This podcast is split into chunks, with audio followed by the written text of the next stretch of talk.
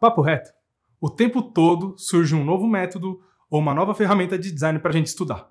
Por que essa obsessão dos designers com essas ferramentas, esses métodos? Tem algum que vale a pena a gente estudar e se dedicar? E quando usar eles, como usar hoje no Primata Repórter? Mentira. Nós já falamos que o Design Thinking usa métodos e ferramentas de design para resolver problemas e desafios fora do mundo do design. Mas e os métodos e as ferramentas que os designers usam no seu dia a dia para resolver os desafios que encontram? É sobre isso que a gente vai falar. Mas a gente não vai falar no nível metodológico, né, sobre metodologias de design. A gente vai falar de métodos mais aplicados. E aí a gente tem dois tipos. Tem um tipo que ele é macro, que ele é mais amplo, que ele pensa nas fases e momentos do projeto. Como que a gente vai executar todo o trabalho ali e ele tem uma visão da gestalt do projeto e do design que vai ser feito. Geralmente eles são acompanhados de frameworks de design bem bonitos ali para desenhar essa forma de pensar e abordar um projeto. E tem os métodos que funcionam como ferramentas para executar certas tarefas e ajudar os designers a chegar onde eles querem. Por exemplo, a técnica de grupo nominal, que também é conhecido como Brainwrite ou Note and Vote, que serve para substituir o brainstorm. É uma ferramenta bem específica de como a gente consegue gerar ideias, insights ou anotações e selecionar as melhores. Técnicas de desenho e métodos de desenho, ou técnicas e métodos de entrevistas, métodos de mapas de empatia, desenhos de jornadas ou mesmo as técnicas de prototipação para a gente construir ali modelos até escalar no MVP. Até na hora de desenhar negócios, a gente usa métodos como, por exemplo, o Business Canvas Model, que é tão conhecido. Nós gostamos de pensar nos métodos como se fossem um sistema de navegação que ajudam os designers a navegar pelo projeto e poder andar por águas desconhecidas. A gente vai encontrar três níveis de navegação, né, ou de ferramentas para auxiliar a navegação. Existe um nível que ele é macro, que ele é super abstrato, que ele aponta o norte e você decide para onde você tem que ir, tendo uma orientação geral, que são aqueles métodos mais abstratos, né? São princípios gerais. A gente tem métodos que são um pouco mais aplicados, que funcionam como um mapa, que ajudam a gente a entender todo o escopo e os caminhos possíveis de por onde a gente pode ir para chegar onde a gente quer.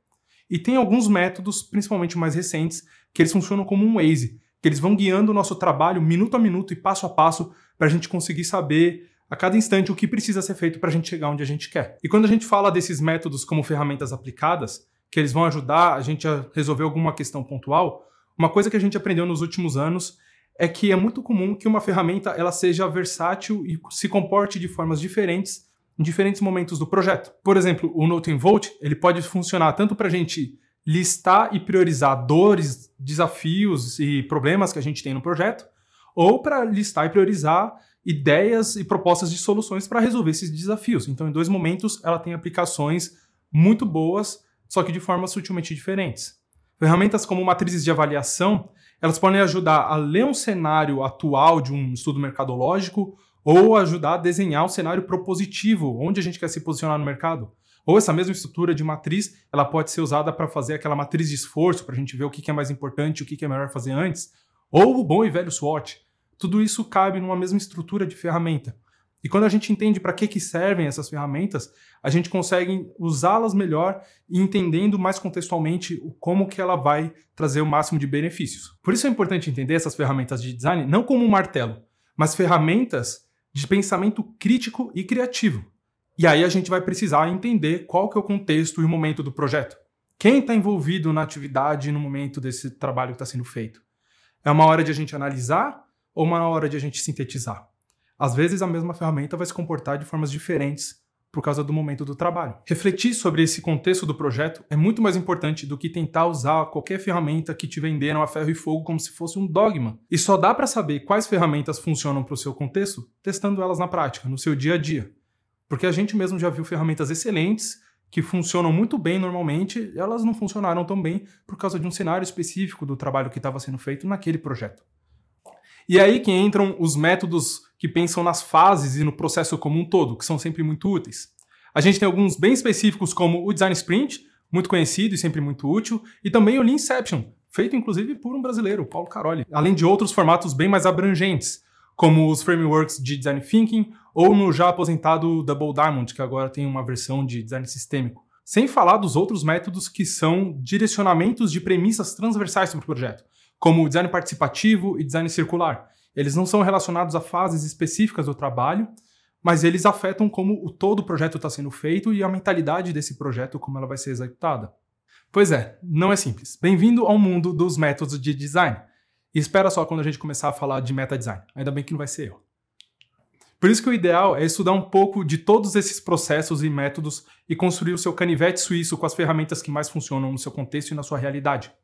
Aqui na Primata, para tentar criar um modelo funcional para a nossa empresa que atendesse tantos projetos diferentes e peculiares, a gente construiu uma estrutura modular com mais de 50 ferramentas que a gente decide quais usar e como usar essas ferramentas em cada projeto de cada cliente que a gente vai trabalhar. Aliás, esse processo a gente chama ele de pique primata só para tirar um sarro com o design sprint, mas aí isso vai ficar para uma outra história. Só lembra que existe um horizonte muito maior de ferramentas que vão além das mesmas de sempre. Aliás, esse é um ponto muito importante. Tentar importar frameworks prontos da gringa não é garantia de que as coisas vão dar certo. Porque se até entre as empresas de uma mesma região, compartilhando esses métodos, eles aplicam essas ferramentas de formas diferentes ou aplicam outras ferramentas, como que a gente pode trazer uma ferramenta do Vale do Silício, de Berlim, de Tóquio, de Barcelona para a nossa realidade aqui no Brasil e ter certeza de que elas vão funcionar? Tudo precisa ser visto com um olhar crítico. A gente precisa adaptar essas ferramentas para o nosso contexto, entender a nossa realidade e ser cético em relação a essas balas de prata que são vendidas para a gente. No geral, muitos projetos vão ter aquelas fases de análise, definição, ideação, prototipagem, teste, implementação lá no desenvolvimento. Isso é comum, mas como isso acontece é que os métodos vão ajudar a definir e é por isso que é tão importante estudar essas ferramentas.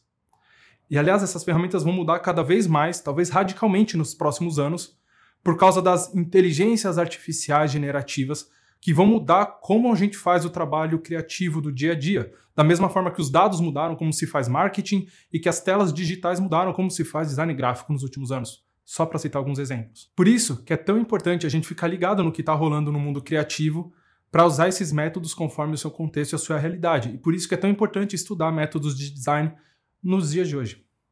E vai continuar sendo. E por mais que a gente goste do princípio de que o passado instrui o futuro, usar ferramentas antigas ou velhas ou métodos antiquados nos dias de hoje para tentar construir um novo talvez não vai funcionar tão bem, não é mesmo? A gente separou alguns links que estão aqui na descrição para ajudar quem quer começar a estudar mais sobre métodos e abordagens de design e criatividade. Eu sou o Rafael da Primata Criativo e até!